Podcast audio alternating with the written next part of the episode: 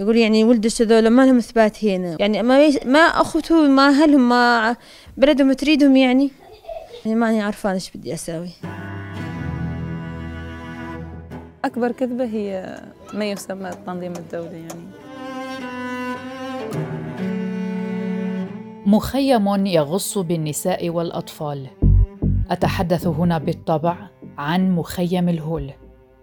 هذا المخيم الذي يعتبر قنبلة موقوتة قد تنفجر بأي لحظة لأن أغلب نسائه أو لنقل الكثيرات منهن ما زلن يؤمن بفكر تنظيم داعش وربما بات أبناؤهن كذلك. الأطفال الذين ترعرعوا خلال السنوات الست الأخيرة في المخيم الميؤوس من قاطنيه فلا تعليم ولا محاكم عادلة لأهلهم ولا محاولات لإعادة كل هؤلاء إلى بلدانهم التي أتوا منها حالمين ببناء دولتهم المزعومة. فهم اليوم إما مسجونون كالرجال الذين تثبت عليهم تهم الانضمام إلى تنظيمات إرهابية أو محتجزون في المخيم الذي لا يتعدى عشرات الكيلومترات. مخيم الهول الذي يضم 62 ألف شخص من أفراد عائلات مقاتلي داعش ويحاول التنظيم إعادة إحياء نفسه من خلال هذا المخيم كما باقي المخيمات التي تشهد اكتظاظا. سنبدأ مع المتحدث باسم قوى الأمن في شمال وشرق سوريا السيد علي حسن. أخبرنا عن مدى خطورة هذا المخيم. من خلال الإدارة الذاتية الديمقراطية في شمال وشرق سوريا أعلنوا من خلال مؤتمرات صحفية كثيرة آه، رغبتنا بأن يتعاون تتعاون الدول بأخذ رعاياها ومحاكمتهم ضمن دولهم. بعض الدول استجابت ولكن الكثير من الدول لم تستجيب بشكل نهائي. هذا يشكل عبء أكبر علينا وهذا يشكل آه، أيضا عبء على العالم آه، لأنه لو حدث أي شيء في المنطقة في شمال وشرق سوريا.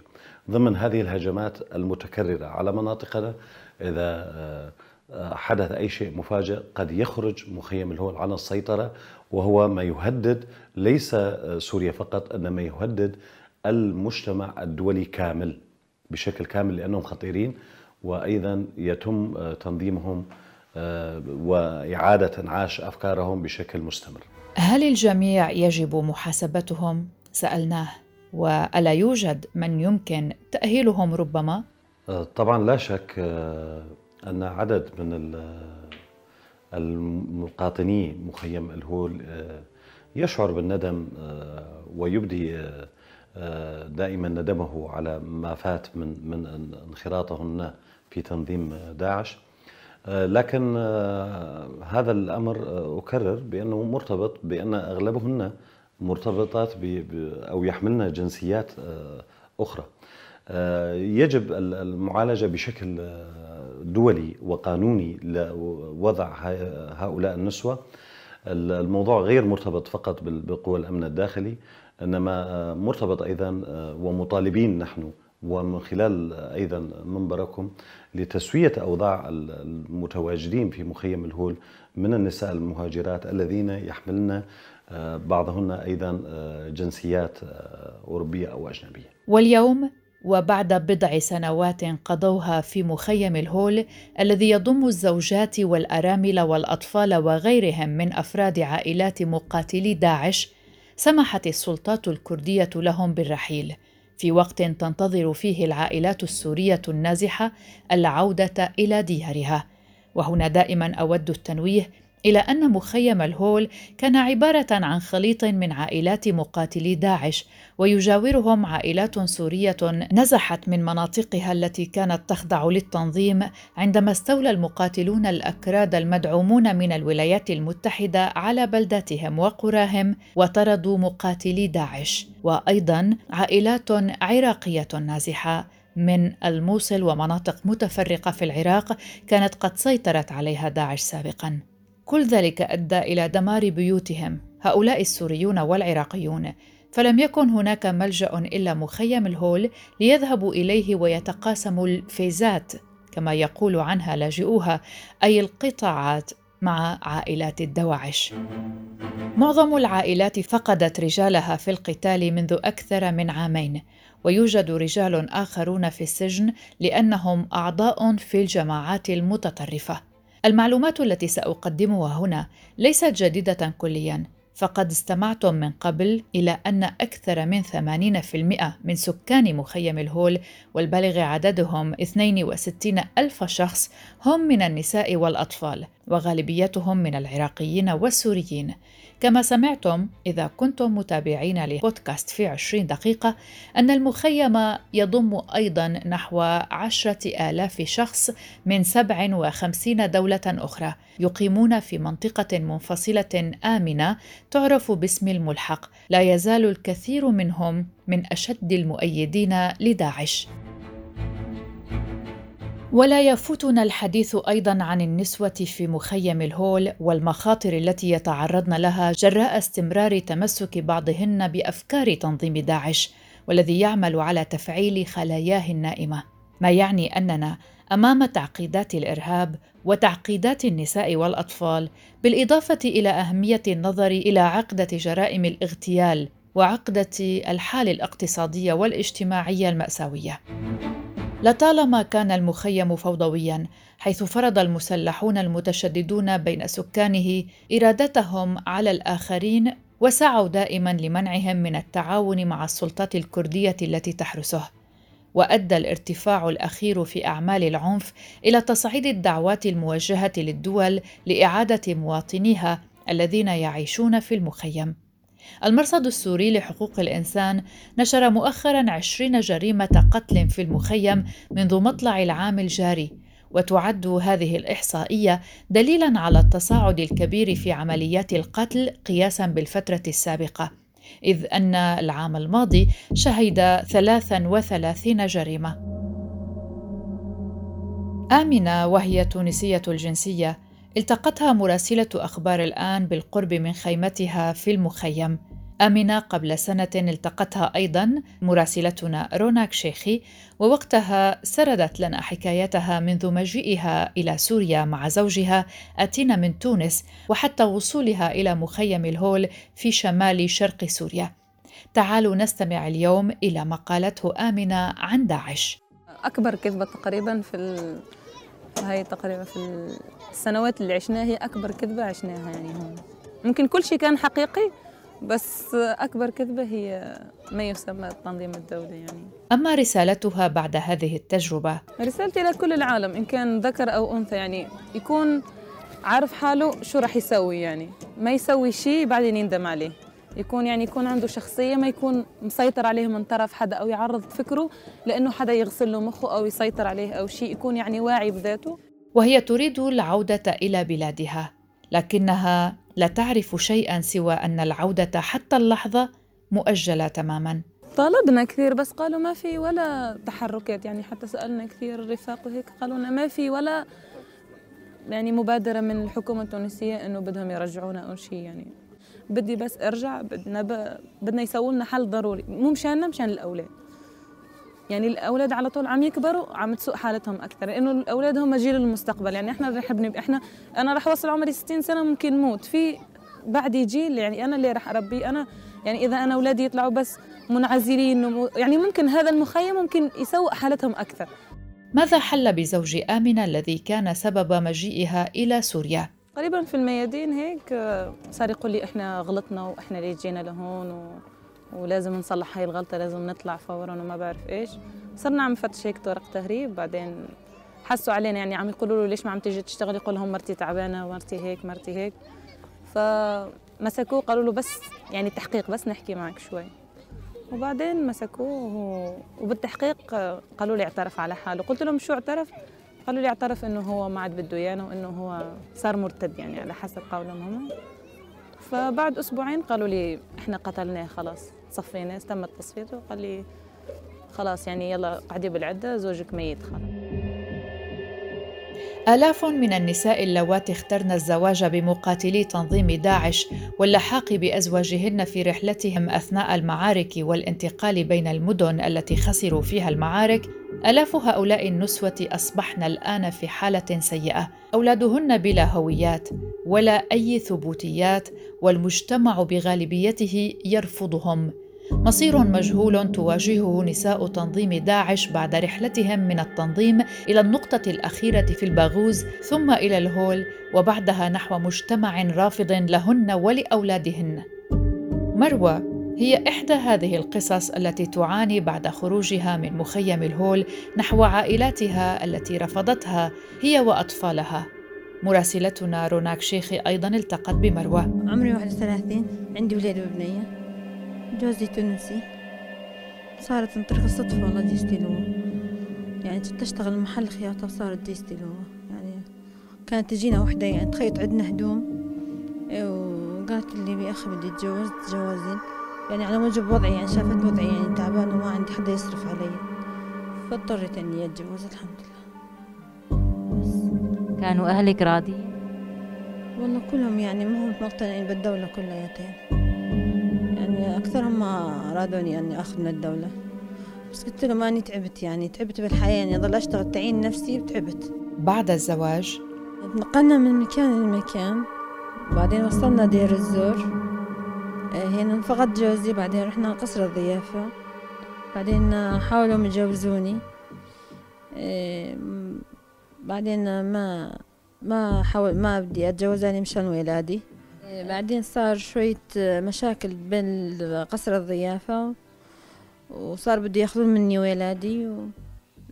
وصار الناس تطلع لي برا تطلع قمت طلعت ويا الناس. هناك أيضا حصلت الكثير من المشاكل. آه صاروا مشاكل بالهول وصاروا اغتيالات وصار اغتصاب نسوان. وأنا ما صدقت يعني إنه جاء شيخ وكفلنا وطلعت بولادي الحمد لله يعني. طلعت ولادي وخلصت من الهول يعني. في إحدى الأحياء الفقيرة تعيش مروى بلا عمل ولا معيل وتواجه مصيرا لم تضعه في الحسبان وقت التحاقها بالتنظيم قبل سنوات. من الهول وجينا على البيت هنا عند أهلي وقاعد بغرفة لحالي وما عندي حدا يعيني وأهلي يعني ما حد يريدني يعني ما حد يصرف علي. يعني ما عندي إلا معين رب العالمين. ما حيتعرف علي خالص. يعني قاموا أهلي ما يتقبلوني خالص. ما سويت جريمة يعني تما يصير هالشي هذا. والله أني يعني أقولش ندمانة يعني على أنه ندمانة إني إيه يعني أني هيك ما فكرت لقدام يعني. تعبانة نفسيتي يعني تعبانة نفسيتي خالص.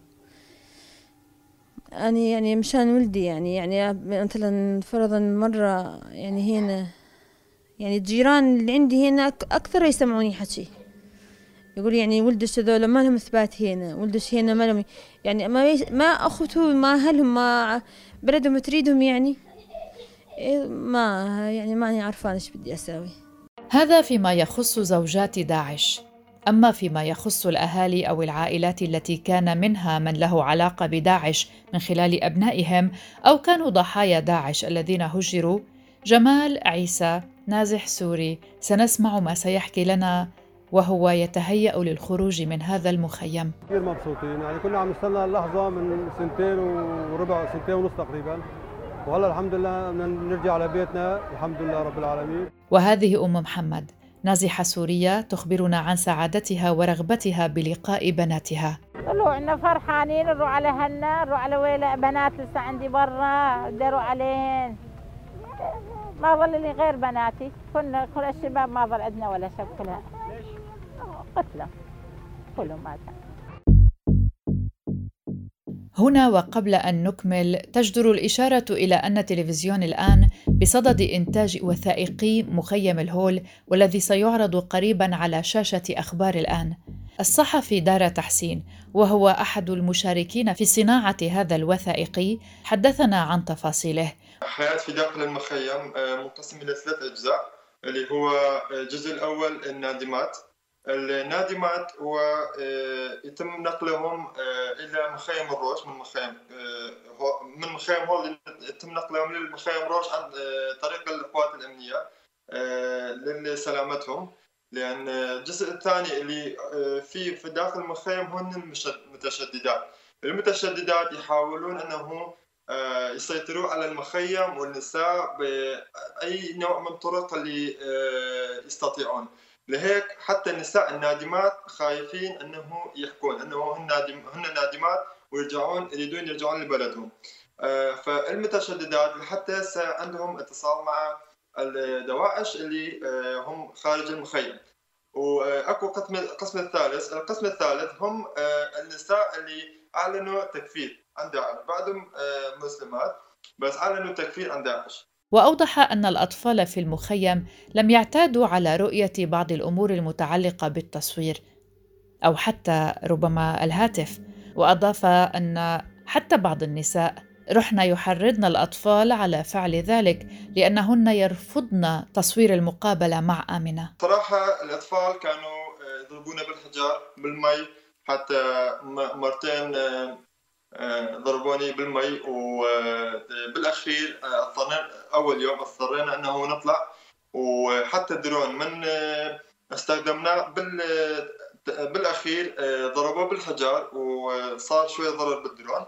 فما شايفين هيك أشياء مثلا كاميرا و tripod وموبايلات وهيك أشياء. ف من يشوفوا شيء غريب لهم.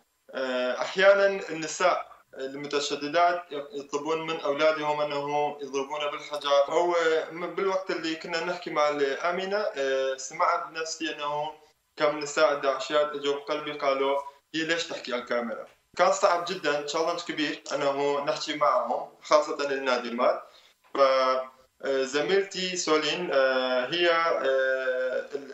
يعني اضطرينا أنه نكون فريقين أنا وهي. فهي لأنها كانت بنت فكانت سهل لها إنه تحكي معهم. ملف عودة هؤلاء المهاجرين إلى أوطانهم ملف شائك وتعتبره الدول خطرا للغاية نظرا لكون عدد كبير من القاطنين في هذا المخيم ما زالوا يحملون أفكار تنظيم داعش. وهذا ما يقلق الدول. ومن هنا حذر علي الحسن المتحدث باسم قوى الأمن في شمال وشرق سوريا من أن المخيم قد يخرج عن السيطرة. في مطلع هذا الأسبوع الأسبوع الأخير من شهر فبراير شباط. بدأت عشرات نساء فرنسيات محتجزات في معسكرات في سوريا. بدأنا اضرابا عن الطعام من يوم الأحد الماضي وذلك احتجاجا على الرفض المستمر من جانب السلطات الفرنسية لتنظيم عودتهن مع أطفالهن إلى فرنسا. وذلك حسب ما أعلنه المحاميان ماري دوزي ولودفيك ريفيه اللذان يقدمان المشورة لبعض النسوة وقالوا في بيان إن بعد سنوات من الانتظار وعدم وجود أي احتمال لصدور حكم ما فإنهن يشعرن بأنه ليس لديهن خيار آخر سوى الامتناع عن تناول الطعام. وأضافا شرحت تلك النساء في رسائل صوتية مرسلة إلى أقاربهن أنهن لم يعدن يتحملن مشاهدة أطفالهن يعانون وأنهن يرغبن في تحمل مسؤوليتهن وأن يتم الحكم عليهن في فرنسا على ما فعلنه. تحتجز نحو ثمانين امرأة. كن قد انضممن إلى تنظيم داعش مع 200 طفل في معسكرات في سوريا تديرها القوات الكردية. وتقول اللجنة الدولية للصليب الأحمر التي تعمل في مخيمي الهول وروج آفا شرق سوريا إن الأطفال يعانون سوء التغذية وأمراضا حادة في الجهاز التنفسي خلال فصل الشتاء. وحذرت لجنة الأمم المتحدة لحقوق الطفل في تشرين الثاني نوفمبر الماضي من الخطر المباشر على حياة هؤلاء الأطفال المحتجزين في ظروف صحية غير إنسانية والمحرومين من أبسط المواد الغذائية. وتعتمد باريس منذ سنوات سياسة كل حالة على حدة فيما يتعلق بإعادة هؤلاء الأطفال. وتمت حتى الآن إعادة 35 منهم معظمهم أيتام. وقال المحاميان إن ترك تلك النسوة في هذه المعسكرات بينما تحض السلطات الكردية فرنسا منذ سنوات على إعادتهن هو أمر غير مسؤول وغير إنساني تماما. باسكال دياكامب والدة امرأة مصابة بالسرطان ومحتجزة في معسكر مع أطفالها الأربعة توقفت باسكال عن تناول الطعام في بداية شباط فبراير في محاولة للدفع باتجاه إعادة ابنتها إلى الوطن. وفي كانون الأول ديسمبر طلبت مفوضية الأمم المتحدة لحقوق الإنسان من فرنسا بالسماح لهذه المرأة بالحصول على الرعاية الطبية. هذه كانت حلقة من بودكاست في عشرين دقيقة من إعداد وتقديم براء صليبي. إلى اللقاء.